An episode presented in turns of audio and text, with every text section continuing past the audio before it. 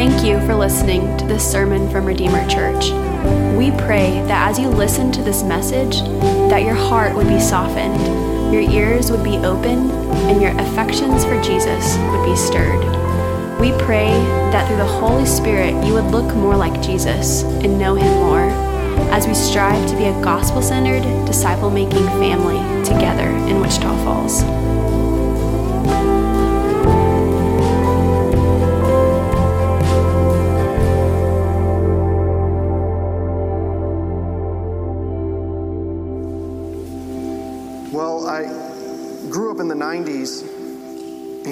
90s, there was uh, this great band called DC Talk. Um, and DC Talk had a group of guys, and there was this one song that came out in 1995. I remember that, I think I had the tape of it, not the CD. This is, uh, this is high tech stuff, guys. This is really high tech stuff. had the tape of it, and there was a song, I think it was song four, and it was called Jesus Freak. It was called Jesus Freak, and uh, the whole premise of the, uh, of the song was I, I don't care if you think I'm a freak for Jesus, all right? I just don't care. So the world's gonna, the world's gonna judge you this way, it's gonna treat you this way, but I don't really care if they know that I'm a Jesus freak. There, there ain't no disguising the truth, I'm pretty sure is how the lyric went. And um, I, br- I, bring that up because I think that song might have done more damage than good. It, it just d- depends on your perspective. Like, I get what it's trying to say, but it's also teaching us that there's this culture that is so hostile, so hostile to um, following Jesus all the way. Like, the culture's okay with us following Jesus a little bit, right? It's okay with us um, being a Christian and going to church on Sunday, but it's not okay with us being a Jesus freak to where we don't shut up about the good news of Jesus. Where you don't shut up about how great God is. To where you, you try to work them into every single conversation, right? And so we're, we're not okay with the freaks. We're okay with, you know, just, just say that you're a Christian. It's okay even if you give a little bit to the church. All, all that's okay. But it's not okay. It's not okay if you're all the way you go all the way with him. All right? And so we want Jesus to be in control of everything here at Redeemer Church. But the world teaches us on an ongoing basis it's okay for you to go to church on Sunday, but it's not okay for Jesus to be Lord of your business. It's not okay for Jesus to be Lord of the shows you watch. You watch our shows, Christians. You watch our shows and you participate the way that, um, that we want you to participate. Uh, it's not okay for uh, Jesus to be Lord of your checkbooks, or it's not okay for Jesus to be Lord of your screen time. It's not okay for Jesus to be Lord of your bedroom. It's not okay for Jesus to be Lord of your eating habits. All the normal things that, we go, that go on in our life on an ongoing basis. We're saying that if you want to follow Jesus to the fullest extent, he has to be in charge of all of those things as well. And what our world is okay with is it's okay if you have a special anointing on Sunday morning music. It's okay if you have a special anointing in good Christian friends. It's okay if you have a special anointing with someone that's preaching the word. But that's as far as it goes. That's as far as your Christianity is allowed to go. Uh, everything else belongs to the world. Don't be a freak and bring Jesus into every sphere of your life. And what the Bible is actually calling us to is not this negative connotation, but just to be all in. This is the idea of Jesus being Lord. If you confess with your mouth, Jesus is Lord, and believe in your heart that God resurrected him from the dead, you will be saved. And so there has to be this confession, this confession that Jesus is actually in charge of everything. He is in charge of your business. He is in charge of the shows that you want. He is in charge of your eating habits. He is in charge of your checkbook and where you spend your money. He is in charge of your bedroom. He's in charge of everything. He's in charge of everything. And this is not being a Jesus freak, this is being a Christian. this is just being a Christian. And, and there's no there's no weak sauce Christian over here and then Jesus freak Christian over here. There is just friends with God. There's just friends with God. That's our context, right? That's all of John 15. Is I, I, I saved you, I died for you, I resurrected the, from the dead. For who? My friends. My friends. Are you a friend of Jesus? But what this passage is telling us today is really unique. Because most of the time, whenever the, the there's this, uh, this word of the Holy Spirit, it's always talking about the work of the Holy Spirit inside the church whenever you read the Bible. But what we see here, what we see here is Jesus telling us what the work of the Holy Spirit's going to be in the world. How the, how the Holy Spirit's going to work in, in the world. And how uh, the Holy Spirit is going to work in the world is He's going to bring conviction. He's going to bring conviction of multiple things. He's going to bring conviction of sin, not sins, but sin. We'll talk a little bit about that um, here in a little bit. He's going to bring conviction of righteousness. What does real righteousness look like? And also judgment. Judgment of the world. The Holy Spirit brings these things into light. And we've kind of tiptoed around this, and especially last week, whenever we talked about how is the world going to receive this message? Not good, by the way. They're not going to receive it good, but that's okay because what God does is He sends the Holy Spirit before us. He sends the Holy Spirit before us and He sends the Holy Spirit inside of us to where really what we're doing is we're just working with Him. We're working with Him, Christian. And, and, and if we don't get this, we will be distraught our entire Christian life. And we'll read the Bible as if it doesn't make any sense, and we'll read the Bible as if it's asking us to do things that are utterly and totally impossible.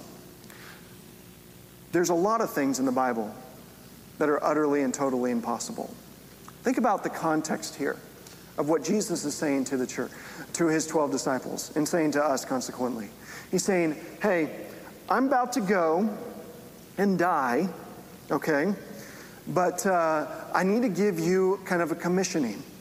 This commissioning is to take this message of the gospel to every tongue, tribe, and nation. And by the way, you don't know how many continents there are.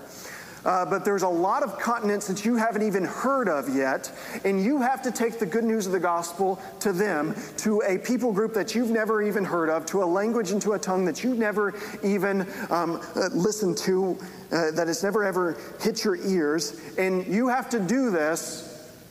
And but don't worry, I'm with you. And by the way, I'm about to go be with the Father. And so they're like, uh, Jesus, how can we do any of this? Go to the ends of the earth with the, with the gospel. We're fishermen, right? Uh, th- these guys are common blue collar workers. They didn't have a seminary degree. He didn't call all the Pharisees together and say, hey, this is what we're about to do. No, he called common men out of their vocation and said, hey, come and follow me, and I will send you to the ends of the earth. And and they look at this, and if you and I look at this with a sober judgment, they said, this is impossible. There's, there's no way we can accomplish this task. There's absolutely no way we can accomplish this task.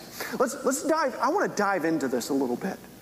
Because if we are to understand the work of the Holy Spirit, we have to understand why we're here right now, 7,000 miles away from Jerusalem, 2,000 years later. Is preaching the exact same message that Jesus, to a, a ragtag group of fishermen, preached 2,000 years ago. All right? So let's understand how powerful the work of the Holy Spirit is. What Jesus commanded these 12 disciples to do is he said, Go to the Jewish nation, the Jewish nation that is zealous for Yahweh, that there is only one God. And you have to convince them that Yahweh, the uncreated being, came down and was born of a virgin to an impoverished, uh, to an impoverished little girl and then he lived the perfect life, died the death that we all deserve to die, and then resurrected from the grave. And so he had to convince the Jewish people that God became a man. And how, how in the world was this going to take place? They, uh, the, the, people of uh, Judea, the Pharisees of this age, were so angry with this message. This is why Jesus went to the cross, because they, they hated the idea that Jesus was uh, saying that I and the Father are one. Uh, I am one with the Father. Uh, there, God is not mono or un, just one, He's singular. He is triune in nature. God is a Trinity, and there is the Spirit, and there's the Son, and there's the Father. And He had to convince them of this. The people that were so zealous for this message. Uh, how, how in the world is he going to do it? How in the world are these 12 uneducated fishermen going to be able to do this? And not only this, they had to go to the Gentiles, they had to go to the Greeks. All the Greek philosophers whose, whose uh, philosophy we still use today and is actually making a resurgence, especially among, among young men, the, the Stoics and the Epicureans and Marcus Aurelius. Everyone's like reading, like, look at how wise it is, and look at all this stuff. This is over 2,500 years old, and we're still reading it today. And they had to go to them, those Greeks who thought that truth beauty, and goodness was transcended above mankind. Completely transcended above mankind. And it was kind of the governing ethos of the universe truth, goodness, and beauty. beauty. And they had to convince these Stoic philosophers, these Greek philosophers, that actually truth, goodness, and beauty became a man and dwelt among us. He became a man and walked among us. And in the beginning was the Word, and the Word was with God, and the Word was God. That the Word, the truth, goodness, and beauty manifested itself not just in a man, not in Caesar, not in the King of Kings of the time, but He came as a poor little man in Nazareth. What good comes from Nazareth? And in a conquered nation to a poor girl in this message captivated an entire culture. Why? How? Do you feel like you could do this, church? If we were given this exact same commission by our own power, strength, and piety, and just said, you know what, let's not reach Wichita Falls. Let's just reach this neighborhood from, the, from um, where the gardeners live back all the way to uh, Archer City. Let's just reach this entire area right back here all the way to Lakeside City. Uh, there's about 2,000 people that live in this area. Could we, could we do that within our lifetime? In your own strength, power, and piety, knocking door to door, all, all, all this stuff. Doesn't that scare you? But why shouldn't it scare us? Because what did Jesus say? It's better that I leave you. Why? Because the Holy Spirit inside of you is better than Jesus Christ beside you. And this is what he was teaching the early church. He was teaching them that I'm going to send my spirit. He's going to go he's going to go before you. This is the spirit that resurrected that's going to resurrect me from the dead. And what are you afraid of? Go. All authority in heaven and earth has been given to me, and I'm commissioning you in the power of the Holy Spirit. So therefore, what should we fear? What can man do to us? This is this is the message that is, has captivated and transformed the world. The world. And if you don't get that, if we don't understand the power of how the Holy Spirit has been moving from Jerusalem down to down the Nile River and then up towards uh, Macedonia and Greece and through Turkey and then to Italy and then went up to France and Spain and then went over to Great Britain and then crossed the sea, went down from Great Britain to South Africa and from South Africa to Australia and across the sea to the United States of America in, in the 1600s. The power of the Holy Spirit is moving and spreading to the ends of the earth. You want to know why? Because the Lord gave the Great Commission to go to every tongue, tribe, and nation. And if it was up to us, we'd probably fail. But it's not up to us. The Holy Spirit of God is with us. And so, therefore, this is an easy thing because God is working within us. I said earlier in a prayer that a lot of times on Sunday morning, uh, and this is not original with me, I think I actually heard Ryan say it and quote it not that long ago. But he said, uh, oftentimes we don't say lies to each other on Sunday morning, we just sing them. We just sing lies on Sunday morning. Do we really believe that Jesus is Lord? We sing about it. Do we really believe that He's the King of Kings and the Lord of Lords? We, we, we sang about it. And if that was true, wouldn't this radically change how we think about our jobs? How we think about the people that are around us? How we think about our sphere of influence? Why? Uh, don't you think that if the gospel got to the Wichita Falls, Texas, and has been here for about 100 years or so, a little over 100 years. If the gospel got here, and we're 7,000 miles away from Jerusalem, Judea, and Samaria, and to the, um, and now we're at the ends of the earth. If you really think that God has the power to get us here, what do you think He's doing with you, Christian? Christian that has the Holy Spirit inside of, inside of you. What do you think about your sphere of influence? Who are the people around you that need to hear the good news of the gospel? Because it sounds like God is going to do this whether we submit to it or not. I had nothing to do with the gospel crossing the Atlantic.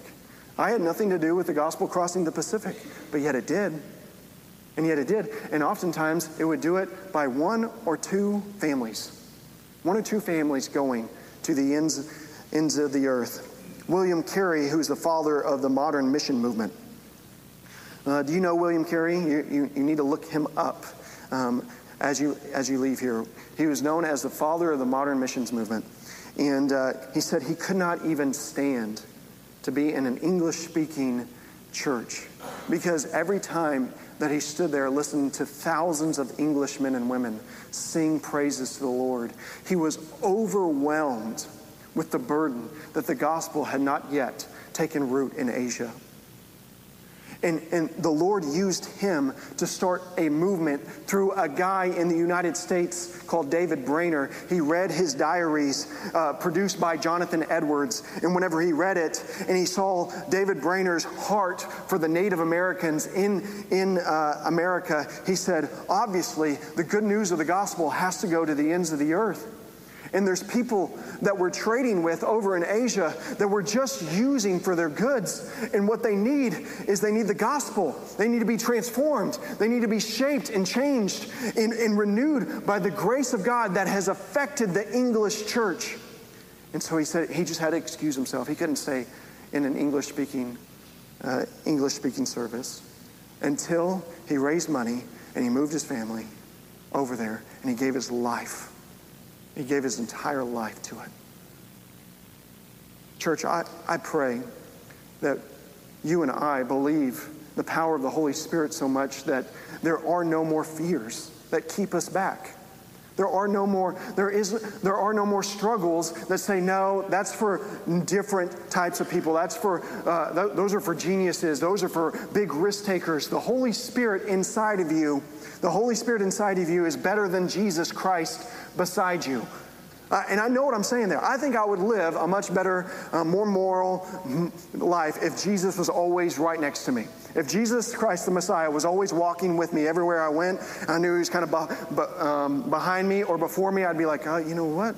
Um, praise God, you know, like that, just constantly be coming out of my mouth. And he's like, oh, you know what? Uh, pours over here. Okay, I'm going to go. I'm going to, Jesus, you see this? I'm doing this for you. You know, I, I, everything I'd be doing. Everything I'd be doing would be to try to honor him and to love him and to, and, and to revere him as Lord.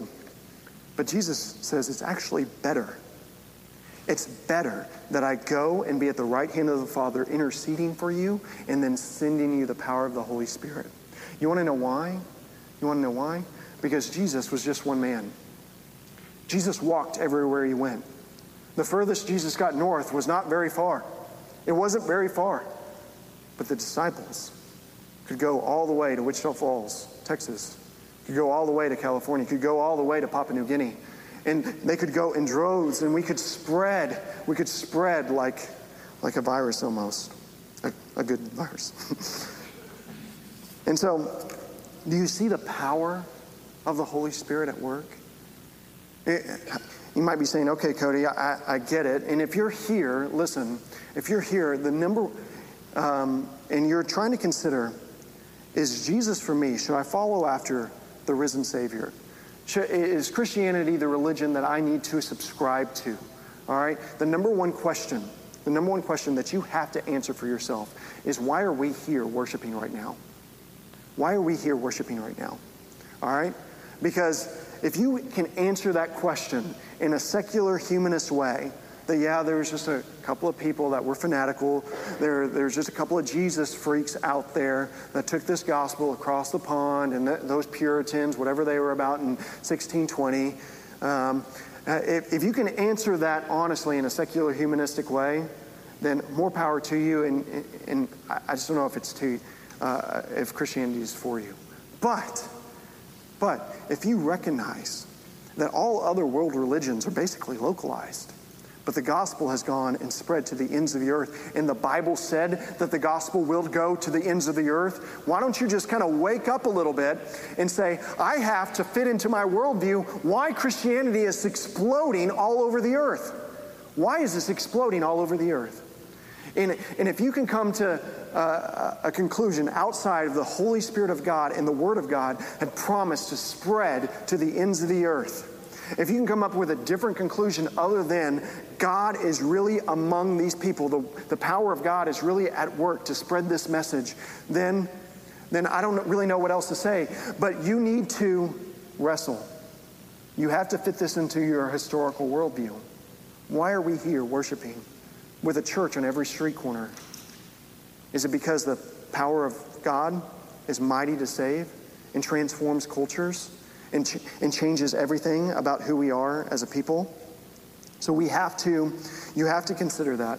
And hear me, hear me say this, man, the fact that you're here, praise God for that. I'm so, th- I'm so thrilled that you would honor us with your presence. Honor us with your presence as you consider the ways of Jesus. But that's my challenge. How do you fit this into a secular, humanistic, materialistic worldview? We're here worshiping King Jesus and saying he's on the throne forevermore. Why are you here? I encourage you to consider that as we move as we move forward. All right?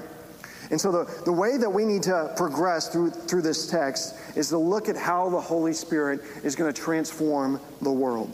The Holy Spirit is going to con- transform the world by convicting of sin, righteousness, and judgment. Let me read that again just to refamiliarize ourselves with the text. Verse 9 says, Concerning sin, because they did not believe in me. Concerning righteousness, because I go to the Father. And you will no longer, you will see me no longer. Concerning judgment, because the ruler of this world is judged. Are you convinced? Are you convinced that the way that you experience God is through your recognition of your sin? Not your sins, but of your sin. You say, Cody, what's the difference? Why are you saying sins are one thing and sin is another thing?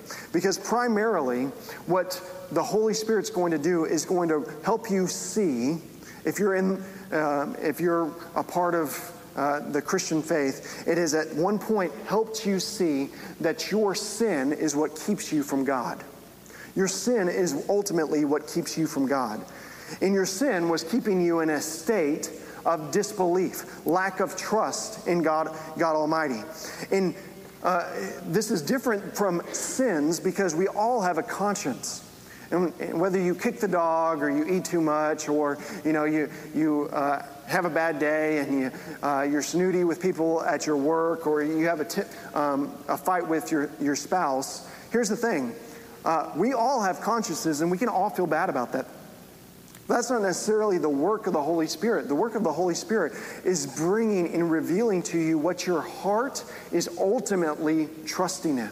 It's revealing to you the soil that your heart is resting in and growing your life, life into. And what the good news of the gospel does is it helps us understand that what ultimately what separates us from God and what we need is rescue from our present state of sin. You need rescue from your sin. And so that's why Jesus on the cross for the Christian brings everlasting joy. Whenever you think of the cross, look at me. Whenever you think of the cross, are you filled with joy? Does it sometimes bring you to tears? Or is this some cold, religious, orthodox thing? It's like, yeah, Jesus died on the cross for my sins, whatever. How do you respond to it? Oh, what, what part thrills your heart? Whenever you look at Jesus on the cross, are you seeing that he is there taking the punishment for your sins? Or is this just another religious thing that is weird and we don't necessarily understand what's going on?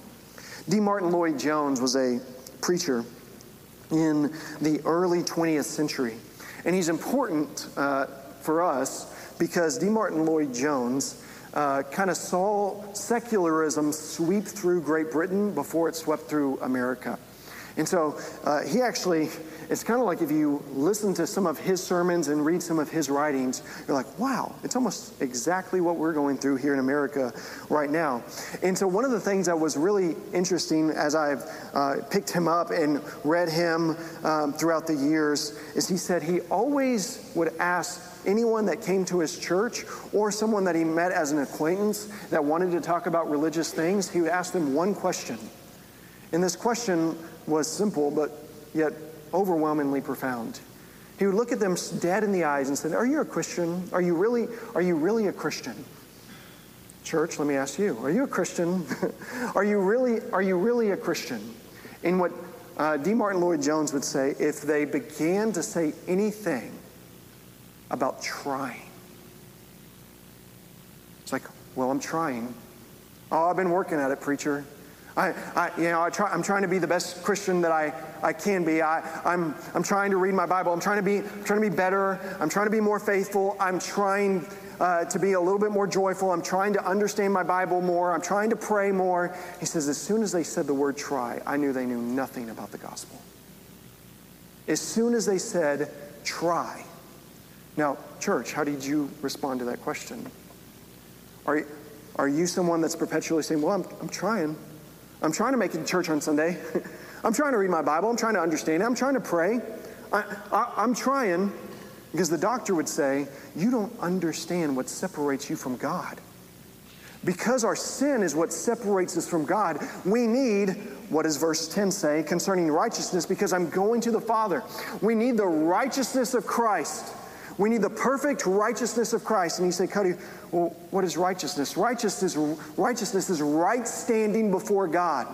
And there's no way we can try our way to get to right standing before God. This is the work of the Holy Spirit. The work of the Holy Spirit, whenever you first begin to understand the gospel, guess what? You're going to feel really bad. you will feel really bad. You want to know why? Because He begins to graciously reveal to your heart that all of your striving, that all of your energy, that all of your Bible reading, that all of your religion is not enough. It can never be enough because God demands perfect righteousness to be in his presence. That's why Jesus says concerning righteousness, because I'm going, my righteousness, my perfect life that I lived, has, has uh, accredited to me the ability to go stand next to the Father and go be with the Father. This is the good news of the gospel. Is the good news of the gospel is understanding that my sin separates me and I need the righteousness of another. No amount of striving can get you there. No amount of effort can get you there. No amount of trying can get you there.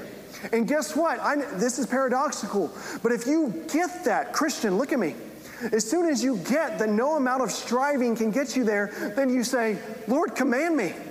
Whatever you want me to do, I'm going to go do because I'm saved by grace and not my own striving. You see, whenever you recognize the grace of God, Whenever you recognize that it's the grace of God that saves you, you move from I have to do these things so that God is okay with me to I God command me. What do I get to do for you? What do I get to do next? How, how are you calling me to, into greater and greater obedience? See, this is powerful. This is the work of the Holy Spirit. And if you're in this room and you're thinking to yourself, man, man, I'm one of those that is trying to be a good Christian. Uh, don't beat yourself up because this is God's grace. You're here today. You're hearing this right now. In, in the, the good news of the gospel is that the gospel saves those that hear this message of saved by grace and grace alone. And it saves those that despair of this message, and it saves those that despise the message and says, No, no, no, no, no, no, Cody, I think you're wrong. I think God wants me to be religious. In fact, I've been religious my whole life. I've, I've been a good Christian my whole life. And I think what I've been doing, and I think how I've been acting, and how I've been serving, and how I've been self sacrificial, I think really I'm going to stand before God someday, and He's going to say, Well done, good and faithful servant. And I don't want to bother Him with Him giving me all of His grace because I'm actually pretty, I'm actually pretty good. And when you hear this message of the gospel, you fall into two categories. If you're far from God, you fall into to two categories. You either fall into despair. Oh, man. Yeah, I do feel terrible. And I feel like I'm in this predicament where the Holy Spirit just perpetually makes me feel really bad. I don't know what to do. And I, I try to believe, and I, I just feel like there's nothing I can do. And I'm in this constant despair. And the other side is no, you're wrong. I'm filled with pride. And uh, God is really going to be happy with me because I'm crushing it and I'm killing it. And I've always crushed it and I've always killed it. I've always been good at everything that I've done. I know how to set goals and achieve them. I know how to be kind and generous. I know how to be compassionate and merciful. I know how to do all these things. And so, therefore, I really don't think to throw myself on the mercy of God that feels beneath me. But let me show something to you. Those two perspectives, these two perspectives, the despair of woe is me, God will never save me, God will, I'm, I'm too bad. Hey, my, uh, God's grace can't cover me because of all the mess up sin that I experience, or I'm too good. Both of those come from the exact same position. And you know what it is? Thinking of yourself too much both are thinking of yourself too much. And what the good news of the gospel is says is re- alleviate all of that. Stop thinking of yourself and throw yourself on the mercy of God. Uh, don't say I'm too bad and don't say I'm too good. Both are both are in the headwaters of pride. One expressed negatively and one expressed positively. And the, the gospel says you cannot be proud with God. There is no, there is no pride allowed. Let he who boasts boast in the Lord alone. Are you boasting in his grace to save you? Have you received his grace to save you? Or are you looking at your religious stuff and every time you sin, you start doing a, cal- a religious calculator? It's like, oh man, I better go to church this Sunday and um, I better go to Grow Group and confess this. Maybe I maybe if I confess this, then that's what God is really pleased with. Or maybe if I go to my gospel community, or maybe if I man, I better give some money this week because I, I really blew it this week. Is that your thought process? Or are you resting? You resting under the grace of God and then saying, God, command me. Command me. Send me. Here am I. Send me right now. Is that the posture of your heart? Or whenever you read stuff, about the Holy Spirit, are you completely lost? Are you completely lost? Because D. Martin Lloyd Jones had it right. He had it right. If you're a Christian in here and you say, I'm trying to be it, you don't get it because you have to rest in not what you can do, but what has been done in the gospel. What has been done for you, church, is that Jesus lived the perfect life. He died your death that you should have died, and He resurrected from the grave. And we have to get this. We have to get this because this salvation, the salvation that we uh, that we have, is really progressive. And let me explain what I mean there. Uh, like any relationship, you progress in multiple stages, right? I remember the first time I saw Stephanie Migrant. Uh, I was I was working uh, kind of as a student leader in this parachurch ministry, and she was kind of on my core team uh, of, of greeters. And I just remember some, I saw her, and I was like, wow. Oh my goodness. And I, I just stared at her. I just stared, and I stared at her to the point I was like, stop staring. Like, stop. What are you doing? Like, it, that's awkward. That's weird.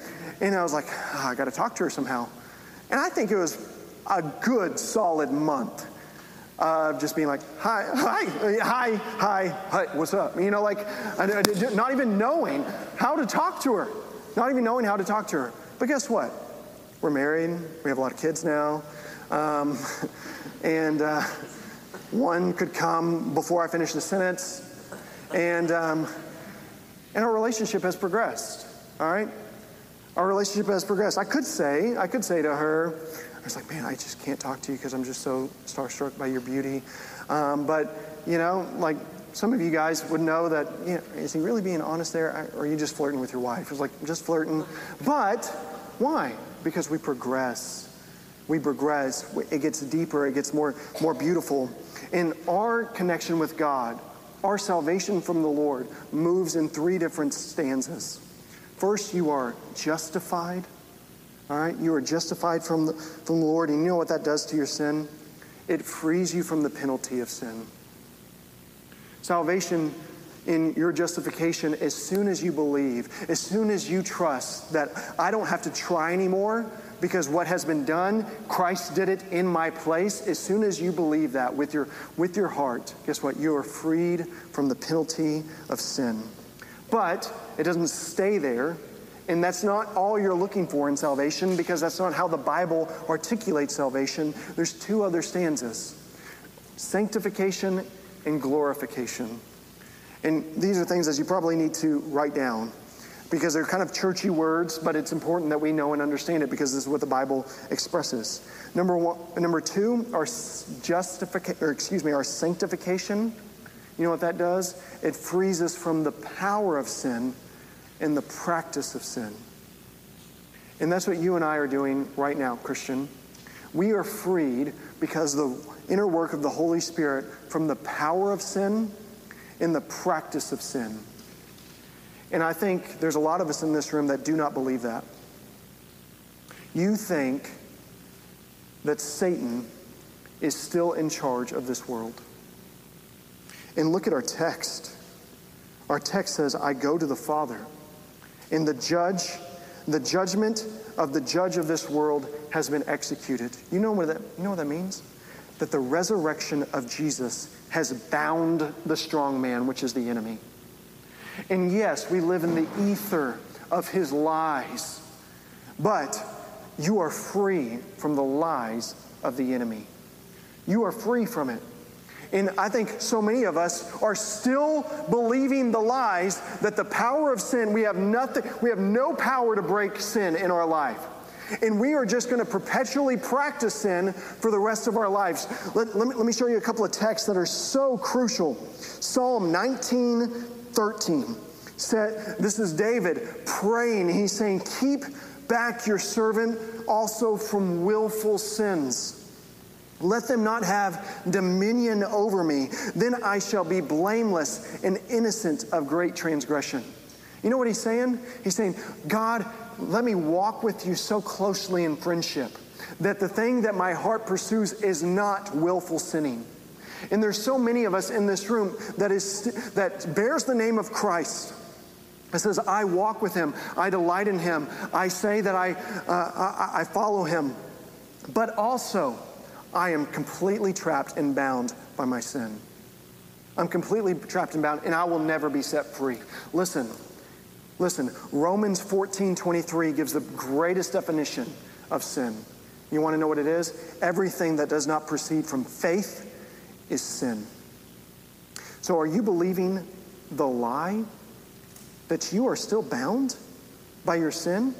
You are still bound by pursuing whatever sin has captured you, whatever perverted sexual sin has captured you, whatever uh, sense of arrogance and pride and I'm better than everyone has captured you. No, this is not true. Why? Because the Holy Spirit resides inside of you and is setting you free from the power and practice of sin. And if you don't believe that, guess what? That's sinful. If you don't believe the plain understanding of the text, it's sinful. And because what Jesus says and what the Word of God says is that you are set free from the power and practice of sin. You are set free. Do you believe that, church? Say, Cody, you don't know. You don't know how far. You don't know how deep I'm into this thing. Listen, dear friends, God has provided for you the church. He's provided for you His Word. He's provided for you His Spirit. He's provided for you His power. Don't you dare blaspheme the name of our Lord by saying He is impotent to change me. He can absolutely transform every single thing about you. This is what we're confessing, church, when we say, Jesus, be Lord of all. Be Lord of it all. Okay? And there's so many of us that just aren't obeying in this area over here. Confess your sins one to another so that you can be free, so that you can be healed. The Lord has provided everything you need. Everything you need to walk in the powerful transformation of His salvation. This is the Spirit's work. This is the Spirit's work.